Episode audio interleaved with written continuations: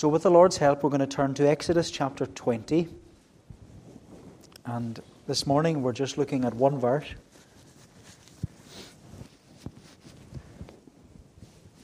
Exodus chapter 20, and we're reading at verse 13.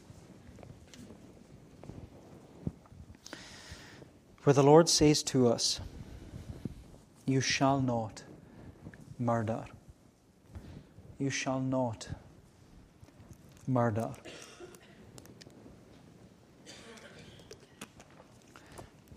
As you know, over the past number of weeks, we've been going through uh, the Ten Commandments. And in our study of the Ten Commandments, we referred to them as, as house rules. Uh, and we've called them house rules not because they teach us and tell us how to be a good person with good values and good models for life.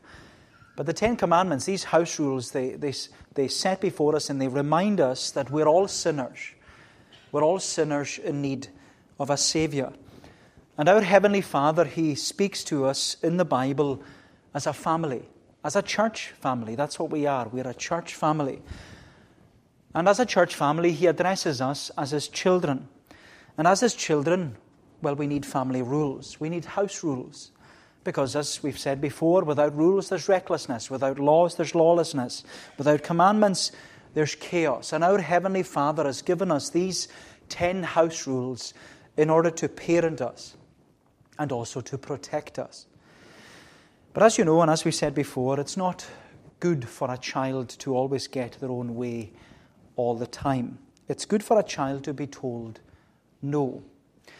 But when an adult says no, as you know, it's never to spoil their fun, it's to parent them, it's to protect them from hurt or from harm. They're told no out of love for them and in order to look after them.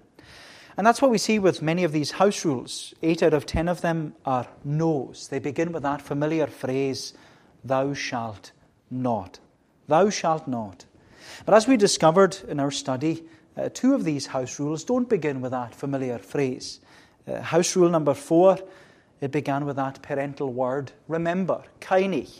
Remember the Sabbath day to keep it holy. And then at the baptism service a couple of weeks ago, we saw that house rule number five, the fifth commandment, begins with another parental word honor. Honor your father and your mother. But this morning we're returning to the familiar phrase of thou shalt not. We're returning to the no's. And there's a list of no's. There's a list of thou shalt nots or you shall not. And when we consider these, this list of the thou shalt nots, we have to see that our Bible is teaching us, or that our Bible uh, is presenting to us a, a three dimensional view of these commandments. The teaching of our Bible is 3D because these commandments they teach us, or the Bible addresses us, about our hands, our head, and our heart. Our Bible addresses our hands, our head, and our heart. It's three dimensional. And that's what we see with this commandment, and we'll see it as we go on uh, in the following commandments. It's three dimensional, addresses our hands, our head, and our heart. And there are our three headings this morning our hands, our head, and our heart. So, first of all, our hands. Our hands. Look at our verse. Verse 13 You shall not murder. You shall not murder. Uh, sadly, in the world we live in today, murder is something that's something we hear about all the time.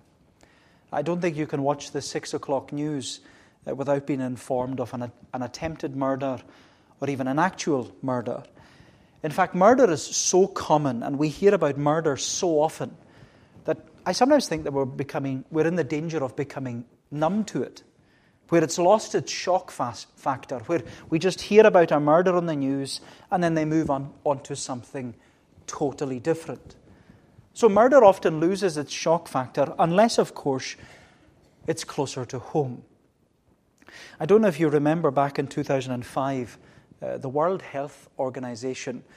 Uh, they reported that Scots were three times more likely to be murdered than people living in England and Wales. So much so that Glasgow, unfortunately, was given the title the murder capital of Europe.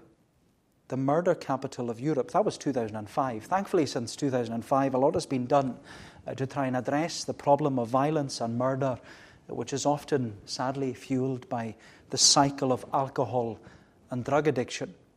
But in comparison to the large cities of our nation, we live in a relatively safe place where murder is a rare, a very rare occurrence. You know, I was looking it up just the other day. You remember, it was actually back in 2011. There were the awful circumstances surrounding that 16 year old, uh, Liam Aitchison. He was murdered by two young boys uh, who are now currently serving life sentences for their actions. I also discovered this week there was a murder which took place very close to home. In 1968, there was a woman found murdered in her home in Brugh. I don't know much about it, uh, but I read that to this day no one has ever been convicted. Then, if you go further back uh, to the 1830s, there was this said to be infamous murderer called Mac an t-Srònaich. I'm sure we've all heard of him. Now, whether you view Mac an t-Srònaich as a historical hitman or a Lewis legend, uh, you'll know that there are many stories about this outlaw who came from Garve, where Mac an t-Srònaich was said to have lived in the moors of Lewis, whether in, in Uig or on the west side of the Barvas Moor or wherever he was, and he murdered about 20 people and terrorized islanders for years. And that was before uh, Mac an t-Srònaich was finally caught and executed in Inverness, we're told, in the year around 1836. Of course, there are some who claim that the only truth about Mac an t-Srònaich was that the death penalty was still in use in 1836. Some are even of the view that we should bring back the death penalty because a life for a life would serve as a deterrent to the many murders that still take place today. But you know, the thing about house rule number six is that the sixth commandment is about much more than murder. The sixth commandment is about much more than murder. If you're reading from the authorized version, you'll know that verse 13 it says, Thou shalt not kill. Thou shalt not kill. But the thing is, the Bible permits killing. The Bible permits killing animals for the purpose of eating. That's what the Lord told Peter in Acts chapter 10. He told Peter, Rise, Peter, kill and eat. The Bible also permits killing within the context of war, where a, a nation is defending its country and defending its community and defending its civilians. But we see that at present uh, with the war in Ukraine. And this is why the, the ESV, it, it helpfully translates this word as murder. Because murder goes much further than killing. Murder is, you could say murder is deep seated and deep rooted. Murder is in many ways and in many instances very personal. But as the Bible says, murder is forbidden. Thou shalt not murder. And this word murder not only refers to planning and, and purposefully causing another human being to die, it also relates and refers to causing another human being to die through carelessness or because of negligence, which ought to emphasize and explain to us that we're not only to preserve life, we're also to protect life. As human beings, we are not only to preserve life, but we're also to protect life. We're to keep life safe because God is the giver of the gift of life. God is the giver of the gift of life. God is what you would say, He is pro life. And this is important to remember because it's God who has given us life in the first place. We read right at the beginning of our Bible Genesis chapter 1 and into chapter 2. It's God who breathed life into Adam and made him a living soul. And it was all because God is the one who gives life. It's God who gifts to us life. God is the giver of the gift of life, which is why our Bible emphasizes and why God says here in verse 13 that we are to preserve life and we're to protect life because God is pro life. We are to preserve life and protect life because God is pro life. And you know, it seems that this is why house rule number six immediately follows house rule number five. Because house rule number five, you remember when we were uh, here two weeks ago looking at uh, with the baptism, We saw there in house rule number five that it teaches us that our children are precious. Our children are precious. They are the heritage of the Lord. They are the fruit of the womb. They have been fearfully and wonderfully made and shaped in the image and likeness of God. Therefore, as we were saying at the baptism, we need to teach and train our children to love and follow the Lord. We need to bring them up in the nurture and admonition of the Lord because if we don't, the world will teach them something completely different. But now, as we come to house rule number six, we're not only being told that our children are precious, but that life is precious. And that the life of our children is precious because life is a gift from God. Therefore, life is a gift that we do not have the right or the reason to remove from anyone. Because life is a gift from God, we do not have the right or the reason to remove from anyone. And you know, this is what makes these house rules so relevant and so realistic because they're touching on topics that are current to our context, current to our culture today. And with this house rule, it touches, because it's pro life, it touches on the topic of abortion and assisted suicide. Because whether we're at the beginning of life or at the end of life, our Bible is teaching us this morning that God is the giver of the gift of life. Therefore, we are to preserve life. We are to protect life because God is pro life. God is pro life. And so we see that house rule number six addresses our hands. But then, secondly, it addresses our head. So our hands and then our head. Our head. Our text says, You shall not murder. Now, murder doesn't often begin with our hands, murder often begins in our head. Murder begins in the mind. And as you know, the thing about the mind is that the mind is very fragile. The mind is fragile. And it's fragile, I fully believe it is fragile because the devil attacks our mind. I don't think we understand the power of the devil. And when we don't understand the power of the devil, we underestimate the power of the devil. But there's a reason our Bible describes the devil as the diabolos, the divider, the deceiver. He's the father of lies. He's been a liar since the beginning. He's the tempter and the tormentor who disguises himself as an angel of light.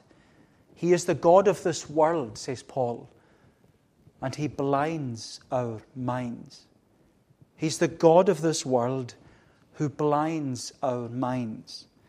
That's why in the whole armour of God in Ephesians chapter 6, it's a great chapter where we're told there in the whole armour of God, put on the helmet of salvation. Why? so that we protect our mind. Protect our mind from the power of the devil. And this is important to remember when considering this house rule. Because house rule number six, it not only addresses the issue of murdering someone else, it also addresses the issue of murdering self. It addresses the issue of murdering self. Now, as you know, when talking about a subject like this, especially today, I want to be as pastorally sensitive as possible. I don't want to hurt anyone, but at the same time, I don't want to avoid this subject because it's relevant, it's real. And although it's a difficult subject to talk about, I think it's something we need to talk about. We need to talk about it, especially because, as you know, the rate of self hate and self harm and suicide, it is rising year on year. And although not all, a lot of it has been attributed to social media, to online bullying, to peer pressure, which young people are often faced with. Other factors relate to the rise in mental health cases. We're all aware of it. We hear about it so often, even since the pandemic. And according to the Samaritans website, which is a brilliant website for dealing and discussing uh, mental health or self hate, self harm, and suicide. According to the Samaritan's website, one in four young women and one in ten young men have self harmed in their life. And suicide, suicide is the biggest killer of people under the age of 35, of young people under the age of 35. It's the biggest killer of men, usually under the age of 50. And you know, they're devastating facts to read, devastating facts to tell you about. But for many families, families that we know, families that we love, suicide is a reality that they're trying to come to terms with. Now, I don't know about you, but maybe you've read or seen the news and the story of the three dads walking. They were on the news, they've been on BBC News a number of times. The three dads walking. It's the heartbreaking story of the three dads who lost their three daughters to suicide. The three dads were called Mike, Andy, and Tim. Mike's daughter was Beth. She was only 17. Andy's daughter was called Sophie. She was 29. Tim's daughter was called Emily. She was 19. And they all took their own life in 2018 and 2020. But in 2021, these three dads, they decided to walk 300 miles to raise money and to raise awareness of the dangers of self hate, self harm, and suicide. And then last year, if you followed their story, in 2022, the three dads, they walked to our four parliaments, to Belfast, Edinburgh, Cardiff, and also London. And they walked to these parliaments for the purpose of raising the awareness of suicide and it need to be taught and even talked about in our schools. To be taught and talked about from a young age. And on their website, the Three Dads, if you look up the Three Dads website, they wrote Three Dads Walking gives us, as fathers, an opportunity to try and make a difference. We are all too aware that there are more young people out there falling into despair and see no way out other than to end their own precious lives. We hope linking our homes, telling Beth, Emily, and Sophie's very different stories, it will raise awareness and put a spotlight on mental health and ultimately the brutal effects of suicide. Now, of course, that's only three dads saying that. There are only three dads out of many mums and dads and families who have encountered and experienced the sorrowful effects of self hate, self harm, and suicide. But you know, this is why house rule number six is here. This is why the Bible is so real and so relevant. It's a living word. Because this commandment shows us, and I want you to see that it shows us, our Heavenly Father loves us and He wants to look after us. He doesn't want us to cause hurt or harm to anyone else or even to ourselves. He wants to protect us, He wants to parent us because He knows that family is precious. He's given us life. He knows that our church family is precious. He knows that our children that are currently in creche and Sunday school, or maybe not even here today, He knows that they're precious. He knows that our life is precious. Therefore, we're to seek and strive to preserve life and to protect life because God is pro life and God is the giver of the gift of life. And you know, because we have an enemy whose aim is to attack our mind, which is so fragile, because we have an enemy whose aim is to attack our mind, I fully believe this is what the Bible teaches us. Our church, the church, should be the safest place for people to speak and to share about their struggles. We shouldn't be judging one another, criticizing one another. No, the church should be the safest place for people to speak and share about their struggles. Whether the struggle is with sin or self hate or self harm or suicide, whether the struggle is with abortion or having had an abortion, or wanting assisted suicide, or struggling with an addiction, whatever it is, the church should be the safest place because it's Jesus' church. It should be the safest place for people to speak and share about their struggles. Because rather than bottling things up, which many of us are very good at doing. Rather than bottling things up and putting on the face and the facade to everyone else, we need to talk. We need to tell people about our struggles. We need to speak and share our struggles. Because, as I've said before, and I mean it when I say it, the church is not a museum of good people. If you have that view, get rid of that view. The church is not a museum of good people. The church is a hospital for the broken. The church is not a museum of, of good people, it's a hospital for the broken. And the reality is, uh, whether we want to admit it or not, the reality is we are all broken people living broken lives in a broken world. But this is why we come here on a Sunday morning. On a Sunday evening, this is why we come to God's Word, because the good news of the gospel is that this Jesus, He is the great physician. And He's the great physician who came to bear our griefs and to carry our sorrows. And where did he carry them? But all the way to Calvary. He's the great physician who came to bind up our broken hearts and to heal our wounds. He's the one who reminds us in his word that his Father is the Father of mercies and the God of all comfort. He is the great physician and he issues to us this great call to come. Is that not what he says to us in the gospel? Come unto me, all you who are weary and heavy laden, and I will give you rest. I will give you rest. You know, my friend, we don't know what goes on behind closed doors. But as we were singing in Psalm 139, Jesus does.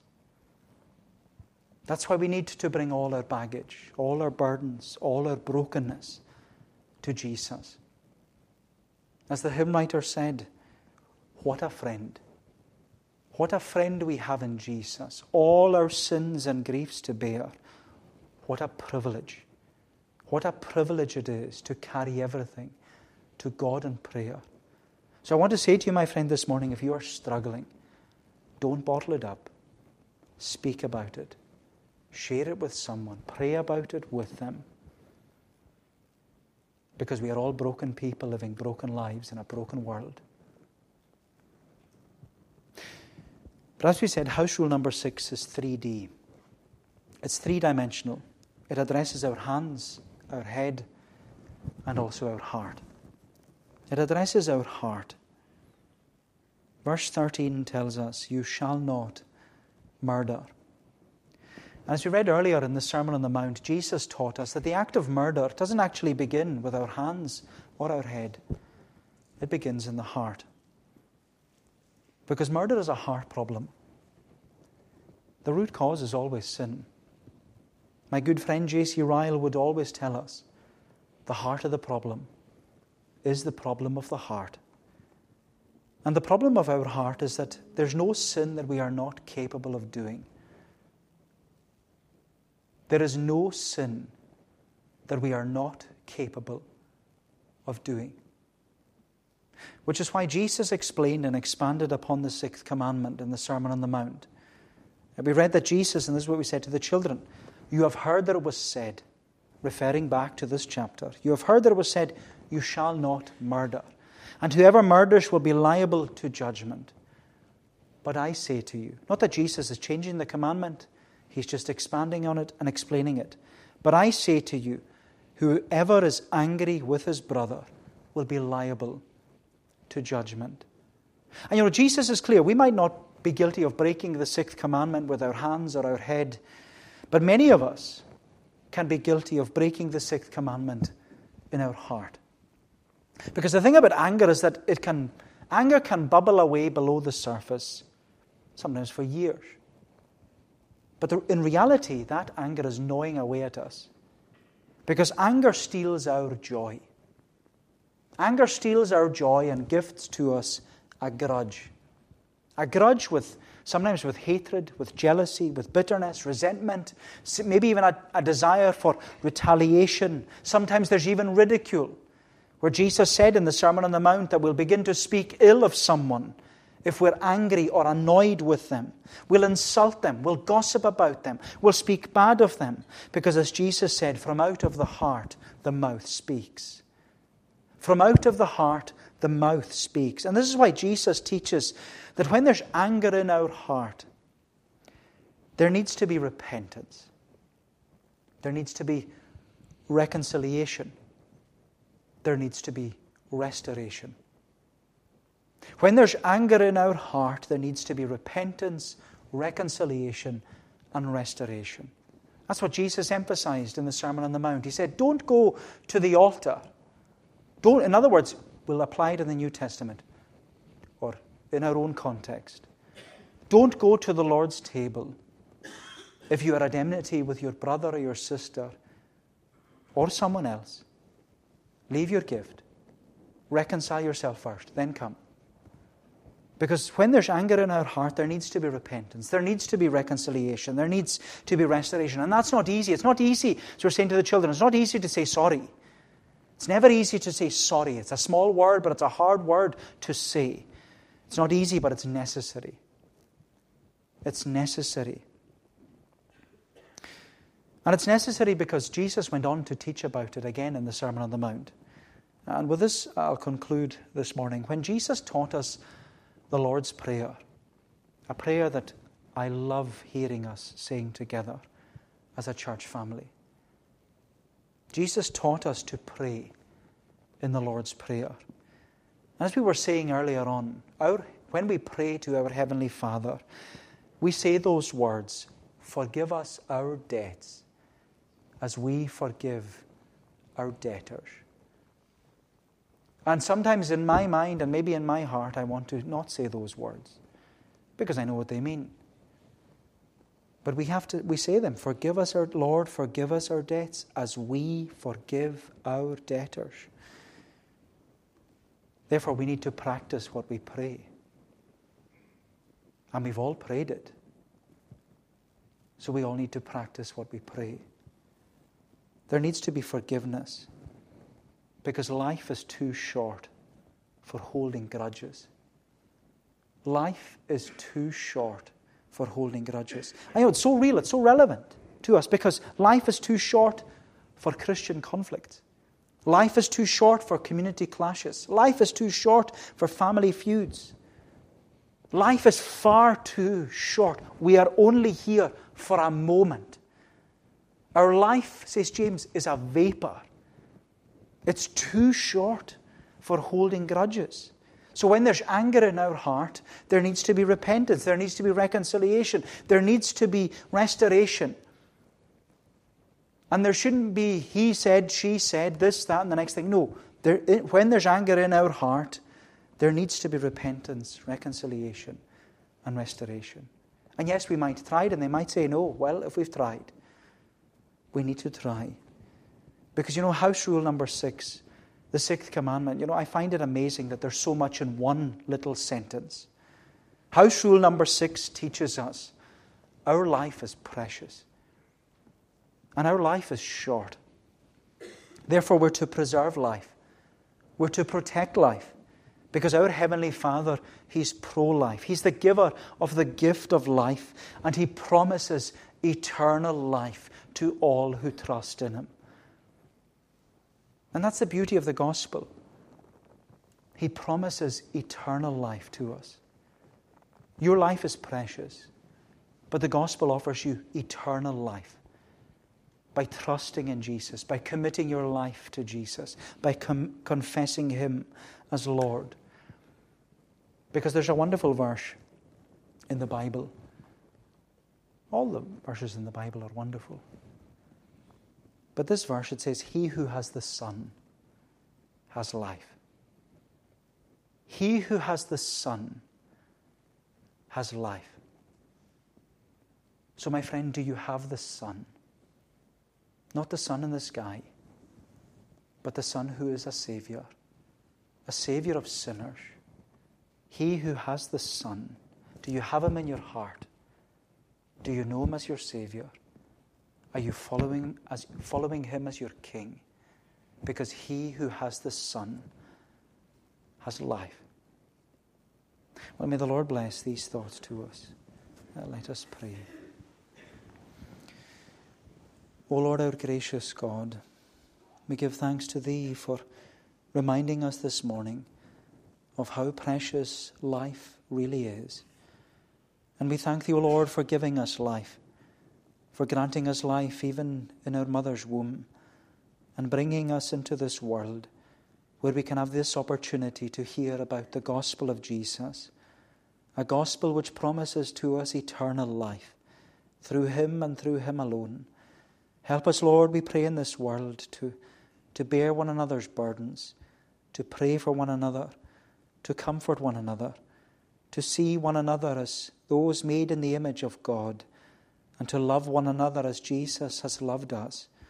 O Lord, forgive us, we pray, for the hatred in our heart or the enmity that is often there. But help us, Lord, to love like Jesus loved. Help us to love and follow in his footsteps. Because Jesus says to us that greater love hath no man than this, that a man lay down his life for his friends. You are my friends, if you do whatsoever I command you.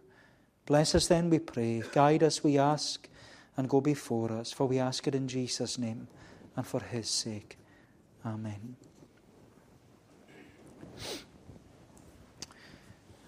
Well, we're going to bring our service to a conclusion this morning. We're going to sing again in Psalm 139. Psalm 139. It's in the Sing Psalms version.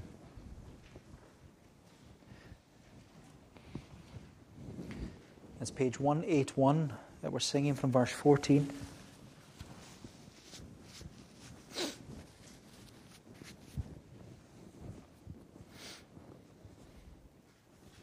Psalm 139a. As we said, this psalm reminds us that the Lord believes we are precious. We are precious to Him. Our life is precious to Him. We sang that in verse 13 how the Lord created us, He wove us on His loom when we were being formed in our mother's womb. Then He says in verse 14, Because I'm wonderfully made, with all your praise I'll, I tell, your workmanship is marvelous and this I know full well. When in the secret place my frame was made before my birth, you saw my body yet unformed within the depths of earth. And all the days that I should live, which you ordained for me, were written in your book, O Lord, before they came to be. It's amazing how the Lord believes we are precious. So we're singing Psalm 139 in the Sing Psalms version, verse 14, down to the verse marked 18. And we'll stand to sing if you're able to God's praise. Because I'm wonderfully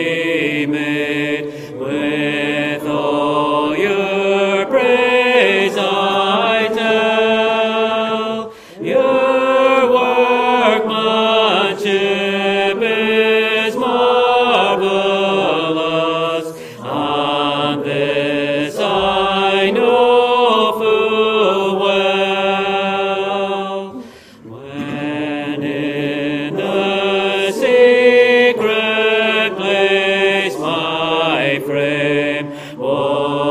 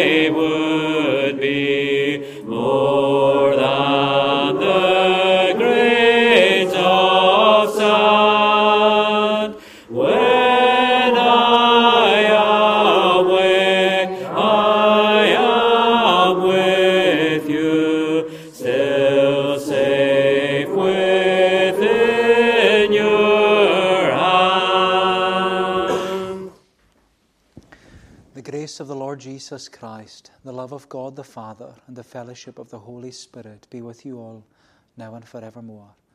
Amen.